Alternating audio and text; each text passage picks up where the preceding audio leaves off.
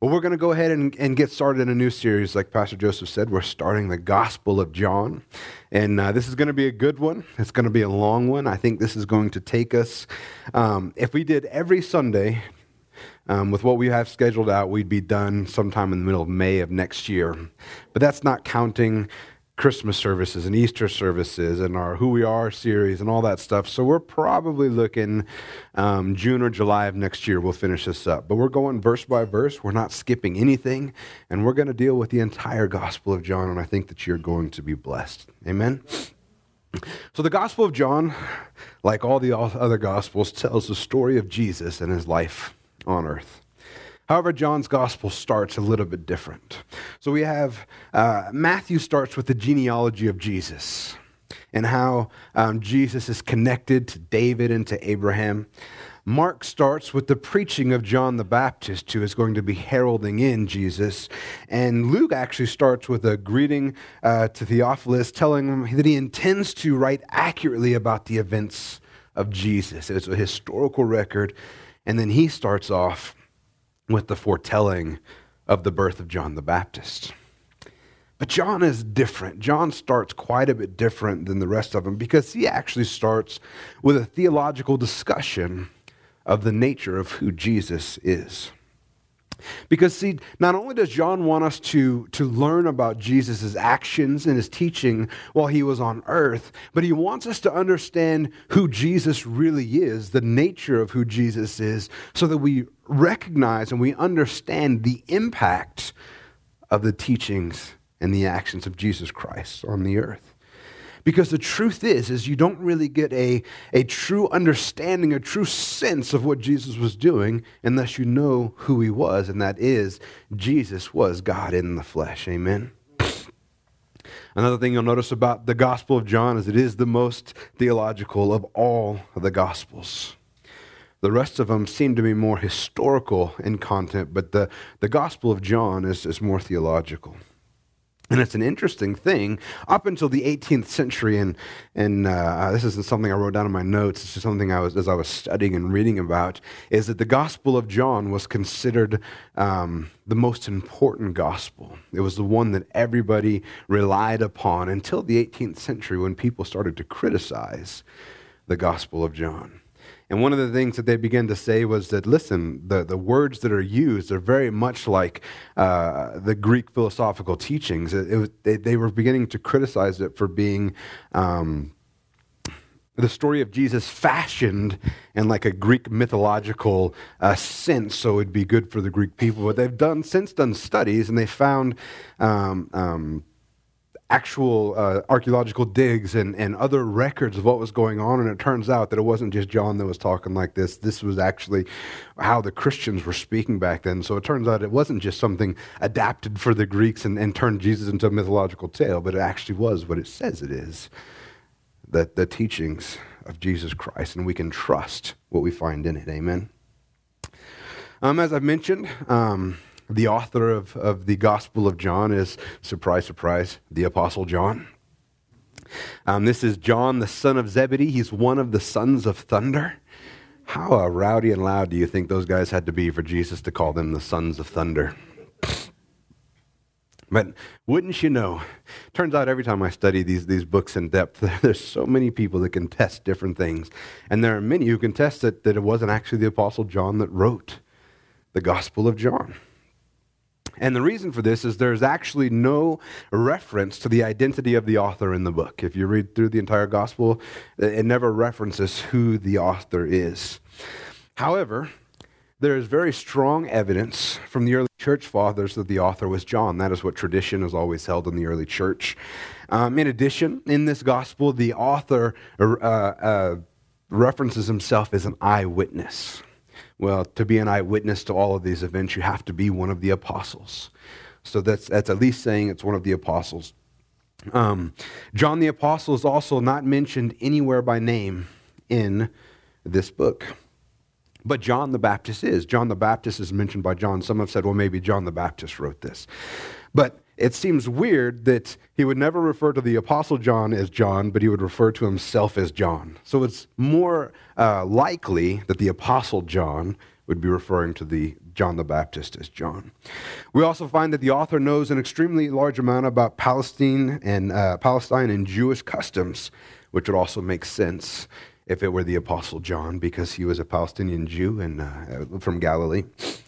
And uh, while it may be impossible to know for 100%, you know, 100% who wrote the Gospel of John, both the internal and the external evidence indicates that it actually was John who wrote this, this gospel. So I think we can be safe in assuming that as well.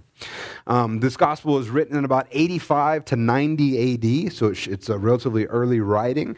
Um, and tradition, although it doesn't mention in here um, uh, who it's being written to or where it was written, tradition says that John wrote it in Ephesus before he was uh, sent out to the island. Um, and the purpose of this gospel, and actually John states it later on, I think it's in chapter 20, flat out says that the reason I wrote this is to persuade you to believe in Jesus. The whole purpose of the Gospel of John is the persuasion of people to believe in Jesus. It aims to produce faith in Jesus Christ as the Son of God. And it also is to teach us that not only is he the Son of God, but he is in fact fully God himself. Amen? And then finally, the goal was really to convince those who had not seen Jesus to believe in him, those who already believed in him to increase and strengthen their faith. And for those who had seen Jesus but they didn't believe in him, he wanted them to believe in Jesus. So that's the whole purpose of this gospel is, is it really is to persuade people to believe in Jesus Christ. So, with that introduction out of the way, let's go ahead and get started. In John 1 1 through 3, it says, In the beginning was the Word and the Word was with God, and the Word was God. He was in the beginning with God. All things were made through him, and without him was not anything made that was made. So, like I said, John begins this gospel with a theological discussion of the person and nature of Jesus Christ. He begins describing who Jesus is. And I love this passage because I love how it's written. Now, I have the mind of an engineer. I, th- I think like an engineer. I like math, and, and that kind of stuff makes sense to me. And this is essentially written out like a math problem. Who knew that all those math classes, in math class, all those word problems that everybody hated would help you understand the gospel? But here it is. We have a, a math word problem to help us understand the nature of Jesus Christ. So, do you guys remember when you were in school, probably beginning algebra, uh, uh, the, the transitive law? Does anybody remember what that was? That's right. I didn't remember what it was called either. I had to look it up. But I remembered, I remembered what the law was, and that's the one that says if A equals B and B equals C, then A equals C. That's the law. So if A equals B and B equals C, then A equals C. That's the transitive law. And I want you to keep this in mind as we go through this because we actually only get the first part of the problem right now. And it's what he's trying to teach us. In the beginning was the Word, so we have the Word. And the Word was with God, and the Word was God. So God is A and God equals the Word. A equals B. God equals the Word. Keep that in mind. Write it down. Whatever you have to do to remember it, because we're going to get back to that. But you're going to see how simple it is to show that Jesus is, in fact, fully God. But with that out of the way, with that uh, lingering in the back of our minds, let's go ahead and start digging into what John is beginning to try to teach us. So, our understanding of what John is trying to teach us depends on our understanding of the word logos. It's the craziest word. It's spelled L O G O S, and it's pronounced logos. We need to talk to the Greeks about the pronunciation. That just doesn't make any sense. It should be logos. But it's pronounced logos. That's the Greek word for word. And in the Greek language, and, and, truthfully, theologians and philosophers, um, both Jews and the Greeks, use this word, the idea of, of the word, a lot in their teachings. In Greek teaching, the philosophers uh, said it, uh, it could, uh, could refer to someone's thoughts or their reason, or it could refer to a person's speech or their expressed thoughts, or it could actually refer to the rational principle that governed the universe or the creative energy that made the universe. That's how Greek philosophers, Greek teachers in the Greek world would use that word logos. In the Hebrew language, we see the, the word um, for word used as, as God's agent of creation. um, you'll find in the Old Testament that is also referred to as God's message that he, he reveals through his prophets. And it's also another one used for God's law. So, this, this idea of, of word is used in, in many different ways. Turns out there's a lot of words like that. We have those, those words in our life that mean many different things all the time. Right? Something being cool can mean two things, right? Same word, two things. Same thing here. We have this the, the word referred to as a lot of different things. And John's a smart man. He understands how these people are teaching, and it's likely that when he was teaching this stuff, he was playing on those different meanings of the word as well. But the one thing that we see John do different that nobody else does is he refers to the Word as a person. We find that because the Word was with God and the Word was God, He was in the beginning with God. So now we not only have the Word as God's thoughts or, or, or, or, or what God, when He spoke and He created the, the, the universe, all these things, now we have something different the Word is actually a person. And right now, John doesn't tell us who this person is, but he begins to teach us of the nature of this person. First, we find out that this person was with God from the very beginning. He was in the beginning with God. Um, this beginning that it's talking about is in refer- reference to creation, the beginning of the creation of the world or the universe, our beginning, if you will. And being with God also indicates a personal relationship with God. So this person had a relationship with God. And this is from before the earth, the world, the universe was ever created.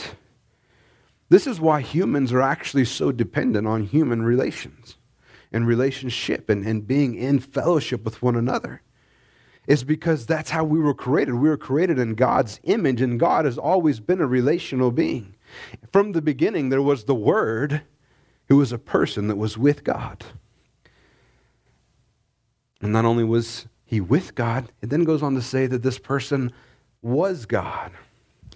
Now, I've done some teaching on the Trinity and how all this works, and I get it. It's something hard for us to understand because the truth is, is we have nothing to relate it to. It doesn't. It there's nothing in our life that has the same properties of the Trinity, where it is three different persons, completely distinct, existing at the same time, but also one God. But here's where we're beginning to see that we have the Word being with God, but also the Word being God. And all creation was made through the Word. They were made through Him, and without Him was not anything made that was made. You see, this is further evidence of this person's deity. The word's deity is because in order to create something before anything was ever created, you have to be outside of creation. This demonstrates that the Word itself is not created because it was already existed before creation came into existence. It stands outside of those things that came into place when the earth was created matter, space, and time. Those all exist together. They rely on one another. If you've done any kind of physics uh, studying, you know that, that those three rely on one another space, matter, and time. But, but the Word was outside of those things. The Word was with God outside of those things and created all those things. Everything that we see around us was created through Him and by Him. And as we'll soon see, this person is actually Jesus Christ. In verse 4 through 5, it says, In him was life, and the life was the light of men. The light shines in the darkness, and the darkness has not overcome it. Now, John begins to, to start speaking on some themes that he's going to use over and over in the Gospel of John. And that's life, light, and darkness. Life is one of our greatest gifts, and it's an asset that's given to us by God. Both our physical and our spiritual life actually came through Him. The reason we have life at all is because God gave it to us. Without God, there would be no life. And then we see this, this, this theme of light as well, and light is always symbolic of God when it's used in the Gospels. And then we also have this theme of darkness, which is symbolic of death or sin or separation from God or the prince of darkness, Satan himself. And as we go on, we talk about this life, this, this, what we have that was given by God. We find that, that in Him, in the Word, was life. Jesus is the source of the life that we have. Creation without Jesus is dead. It needs the life received from the Word to be anything other than dead. And in creation, Jesus gave physical life to the Word, to the world. But after the fall, Jesus now gives eternal life to all those who would believe in his name. And in either case, Jesus is always the source of the life that we possess. Amen. And then it says, His life is the light of men. And His light shines into darkness, it exposes it, and it drives it out. And the power of Jesus' light always overcomes the darkness, no matter how great or uh, how powerful that darkness seems, His light always drives it away.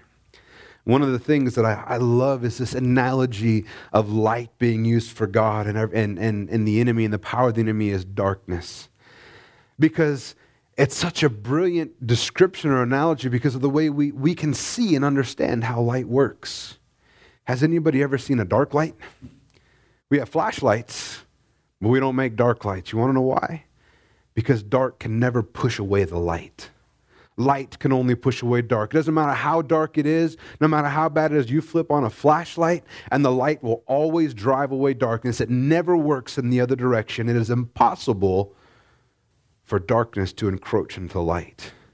Matter of fact is the truth is is darkness is just an absence of light.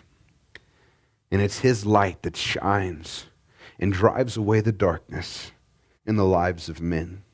And no matter how great that darkness might be, his light will always prevail. Amen.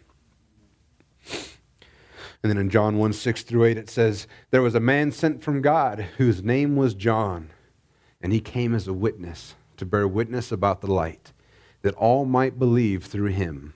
He was not the light, but came to bear witness about the light. And now here we see John kind of make a brief shift he shifts away, away from, the, from the word and the nature of the word to John the Baptist. John the Baptist was actually sent as the forerunner and the herald of Jesus Christ. He's the one that cried in the wilderness and said, Make way. He's the one that was calling and preparing a way for Jesus. His purpose, and the reason was he was sent, was to prepare the way for the Messiah. He was to tell everyone about this light that was coming, coming so that everyone would believe in the light. He came as a witness to bear witness about the light that might all, might all believe through him. And the thing is, is John was a, a, a pretty amazing man. He was a great man. Matter of fact, Jesus says so himself. In, in Luke 7 28, Jesus says, I tell you, among those born of women, none is greater than John. John was a great man, but he wasn't the light. And he even said so himself. You remember when, when he was, was preaching and baptizing people, he says, listen, in Luke 3.16, um, he says he's not even worthy of untying the straps of Jesus' sandals when he came. You see, John's purpose was to point to Jesus, to let everyone know that he was coming. And that's the interesting thing, and we're going to find in a second, is that Jesus was heralded. They knew he was coming. The world knew he was coming. The world should have been ready, waiting to receive him, but that's not what happens. What we find is that the world actually rejects him, that his own people reject him. But John came saying that, listen, there's one coming. He's the light. He's the one that's going to take away your sins. He's the light of the world. He's going to send out darkness. He says, It's not me, but I came to bear witness about the light. And it continues in John 9 uh, through chapter 1, 9 through 11. The true light, which gives light to everyone, was coming into the world. He was in the world, and the world was made through him, yet the world did not know him. He came to his own, and his own people did not receive him. Now we've switched back from John bearing witness about the light to talking about the light again. And this is the, the, the true light, the Word has not been revealed to us as we're reading this letter to be, to be Jesus yet. But in verse 9, it says the word is coming into the world. And for those of us who have spent any time reading the Bible, studying the Bible, we know that what it's referring to is the first coming of Christ when he comes and lives ready to give his life. It's referring to when Jesus came and lived and walked among men as men, as a man. And when he came, his light would be available to all who would believe. This true light, when he came, would be available to all who would believe in him. But the problem was, is that when he came into this world, even though the entire world was made by him and through him, the world didn't know him. You know, that's one of the things that's interesting for me to think about as I read this is Jesus came into the world, and now this is talking collectively as the world as a whole, and the world didn't know him. But from the beginning, the Jewish people were supposed to be telling people about God. I mean, I, in an ideal situation, if the Jewish people would have been obedient, there wouldn't have been anybody who wasn't a Jew left on the earth. Kind of like right now, if we were in an ideal situation and Christians were obedient and did what they were supposed to be, there wouldn't be anybody left that's not a Christian. Because we'd be able to share the light with everyone. So when Jesus came, instead of, instead of the world knowing about him and, and receiving it didn't even know about him. And then it says, when Jesus came to his own, when the word came to his own, his own people didn't receive him. Now it's likely that this is being more specific, speaking of the Jewish people. Jesus came to his own people, God's own people. And not only did they not know him, but they rejected him. The, one who's, the ones who should have recognized him, the ones who had all the information, the ones who should have received him with the most joy rejected him. And they were without excuse. It's, it's amazing to me that they had all the knowledge, they had all the stuff, and they still pushed Jesus away. And then when I get all high on my horse thinking about that stuff, God reminds me how long I rejected him, how long I pushed him away. But the truth is, is that that he should have been received with great joy, with open arms. But instead, he was rejected. He came to his own, his own people, and they did not receive him. And this seems to be like a one of those things that, that, that, that kind of just puts the whole world in peril because it says the entire world didn't know him. All of his people didn't reject that rejected him. But the truth is, is there that even though this is a, a general statement, there were some who did. In verse 12 to 13, it says, But to all who did receive him, who believed in his name, he gave the right to become children of God, who were born not of blood, nor of the will of the flesh, nor the will of man, but of God. Have you ever seen those bumper stickers that say, We're all God's children? There was a. Uh, a mural. Uh, I think if, if you drove down Alvernon near the, the park over there, there's a mural that used to say, We're all God's children. Turns out this is wrong. We're not all God's children. Only those who have put their trust in Jesus Christ can claim to be God's children because it's only them who He's given the right to be called God's children. Now, it's true that we're, everyone's God's children in the sense that they're part of creation, but they're not actually part of the family. They don't actually have an inheritance. They don't actually have the right to be called children of God if they don't believe in His name. And this is, like I said, follow up to that verse before. It says, Listen, nobody knew Him, everybody rejected Him, but there were some who believed in Him. And now these people who put their trust in him, they're part of the family. They are now children of God. And then it goes on to say, they're children of God who were born not of blood, nor the will of the flesh, nor the will of man, but of God. So this, this uh, being born into the family is not talking about natural childbirth. A person is not part of God's family because of their, of their natural birth, of where they were born. Even if you're born into a Jewish or a Christian family, you still don't have the right to be called a child of God unless you put your trust in Jesus Christ. Your parents can't do it for you, your friends can't do it for you. You have to put your own trust in Jesus Christ to be called a child of God. And being born into this family of God is not the result of human will or some act of passion. And it has nothing to do with any human plan, but it actually has everything to do with God's plan. And it's God's working in you that brings you into the family. What he's referring to here, who are born out of blood, is, is being born again. And that's what we're called to do, is be born again. And when this happens, it is a gift of God and it is a supernatural occurrence. One of the, the, the worst things that we can think is that when we get born again, it's just a mental decision that we made to live a different life. Because that's not all it is.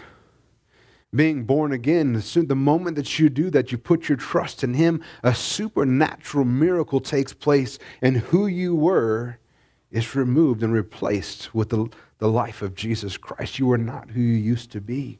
You used to be in bondage to, to, to darkness and bondage to sin and bondage to death, but now you are set free because you have a brand new life inside of you.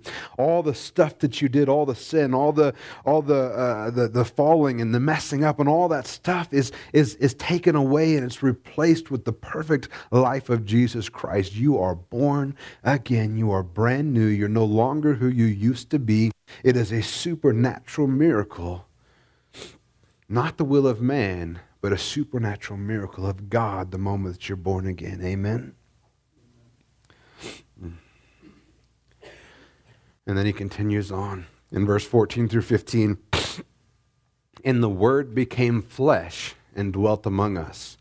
And we have seen his glory, glory as of the only Son from the Father, full of grace and truth. John bore witness about him and cried out, This is he of whom I said, he who comes after me ranks before me because he was before me. So now John is returning again to the nature of the Word. And the preceding verses have dealt with the Word's relationship to God and to creation. It is shown that he was the world's rejected light and Savior. But up to now, John hasn't said that the Word was a human. He's a person that we can infer because of the use of personal pronouns. It refers to the word as a he. So we know it's a person, but now we get to see that this person is a human. He was made flesh. Now, you got to understand that John is about to blow everybody's mind by saying this because this idea of God becoming a human is so foreign to everybody in that time. This is not something that, that happened or could happen. And the reality is, is even today, it's not something that most people want understanding as, as, as could happen. God had come in the flesh. And more importantly than that, not only had he come in the flesh, he still remained fully God. So now Jesus is living on earth as a man. He is fully man, but he is still fully God.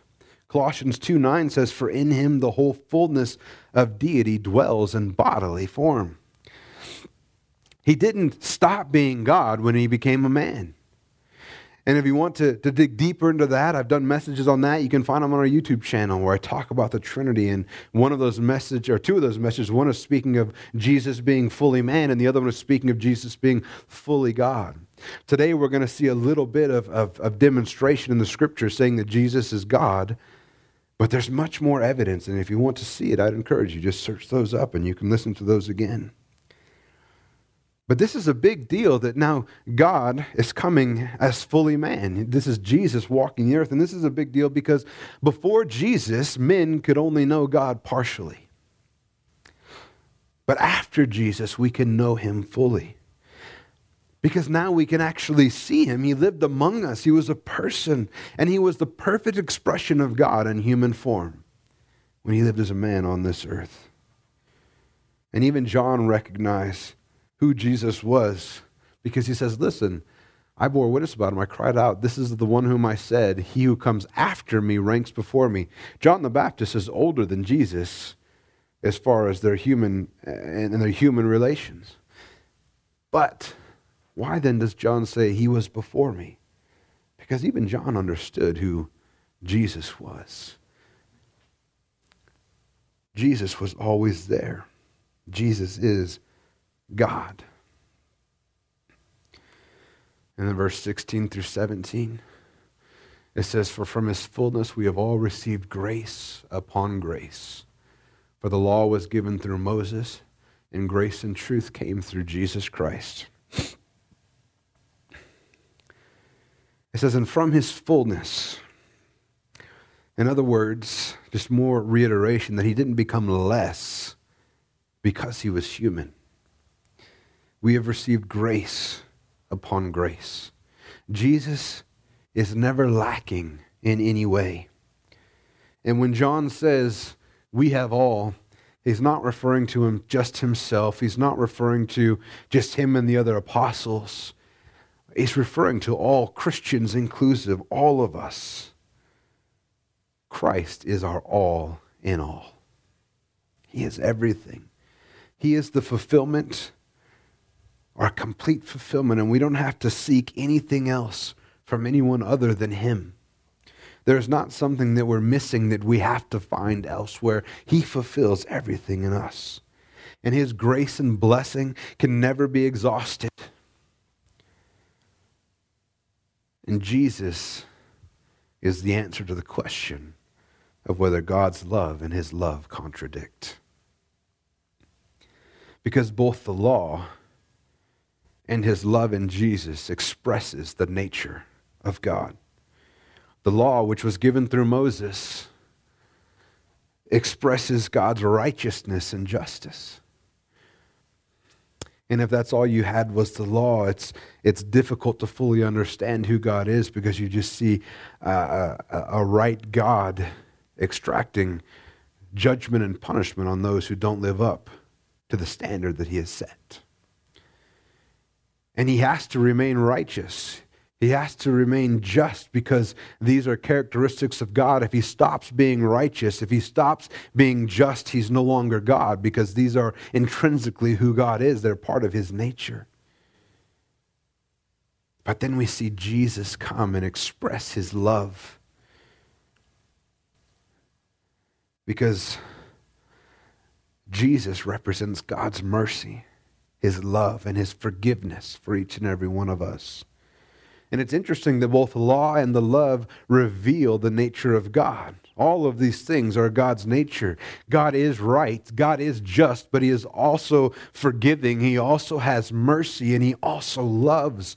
So Jesus was the answer to solve the issue of, of the two that seemed to contradict. But one came on cold stone tablets, and the other came in the life and person of Jesus Christ. And through Jesus, Jesus, both the law and love are satisfied. I love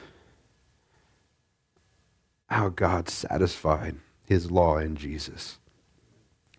It's always been brilliant to me and it's also one of the reasons why I believe that Christianity is the only true religion. He is the only way, the truth, and the life. It's because every other religion, every single one of them, is about what you can do to get right with God.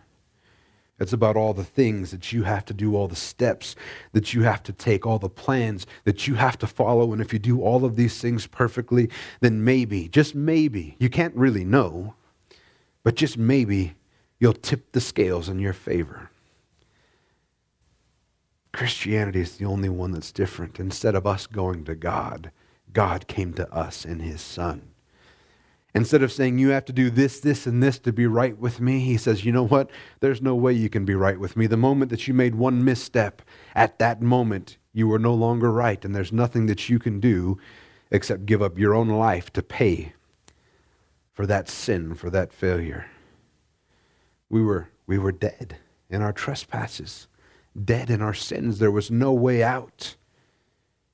But then he sent his son to pay the penalty, the price for us. And this is brilliant because in our minds, this is another reason why I, I, don't believe that man made up this religion because this is not how we would do it. You look at the story of Christianity and the story of Christ, this is not how man would save the world. He wouldn't send a baby. He wouldn't he would send just like they thought he was going to do, a king, someone powerful to deal with it. Or why wouldn't God just go ahead and, and just wipe sin away? He could just ignore it, right? He's God, he can do what he wants, but the moment he ignores sin, he's no longer just. He's no longer right. Therefore, he's no longer God. So God made a way in his Son to both stay righteous, stay just, but also express his mercy, grace, and love towards us because God stepped out of heaven, lived as a man, gave his life to pay the penalty for us. So even though we were dead in our trespasses, he paid the penalty in his son. That's where we get grace and truth coming through Jesus Christ. through Jesus, both the law and love are satisfied. And then we also get the final part of that math problem I was telling you about. You remember we had earlier God equals the Word, A equals B. And then here we find out that the, the Word is Jesus Christ. So, if God equals the Word, and the Word equals Jesus Christ, then God equals Jesus Christ. It's amazing to me how simple it is, and it's written out there. And like I said, if you want more evidence, look up some of those other messages.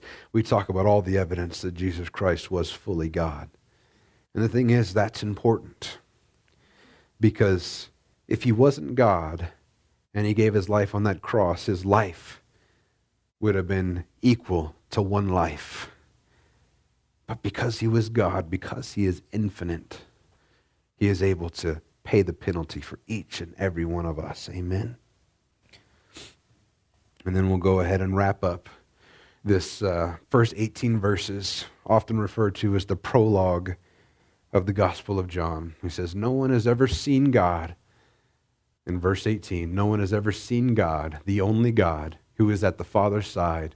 He has made him known. At the end of this passage, it seems like John ends with an almost contradictory or an incorrect statement says, No one has ever seen God. And those of you who are astute and have done a little bit of reading your Bible can say, Wait a minute. I'm pretty sure I read in the Old Testament multiple times where it says they saw God. Matter of fact, the most prominent one would be Moses saw God. So we have to ask, what is he talking about here? It's unlikely that, that John would have got something like that so wrong. So, what does he actually mean here? Well, before Jesus, no one had ever known God fully, seen God fully. Only the Son had that privilege. But when Jesus came to the earth, we can now fully know God Jesus, the only God who is at, there's another one who just flat out calls him God, the only God who is at the Father's side. He has made him known. Jesus, when he came to the earth, we can see God in his fullness, the fullness of God completely expressed in human form through Jesus. We can finally see him visibly and tangibly. We can know him like we've never known him before. We have a complete revelation of the will of God in Jesus Christ. Jesus is God. And through him, because he became like us, we can fully know him. That's what he's saying here. No one has ever seen God. No one's ever known God fully, except for Jesus, who is at the Father's side. But Jesus has made him known to us. Amen. And that is such a great privilege, such a great honor that we can know our God, have a relationship with him that's amazing to me. Amen. We'll go ahead and wrap up there this morning. Hope you guys got something good out of it. And uh, we'll go ahead and continue right on through it next week.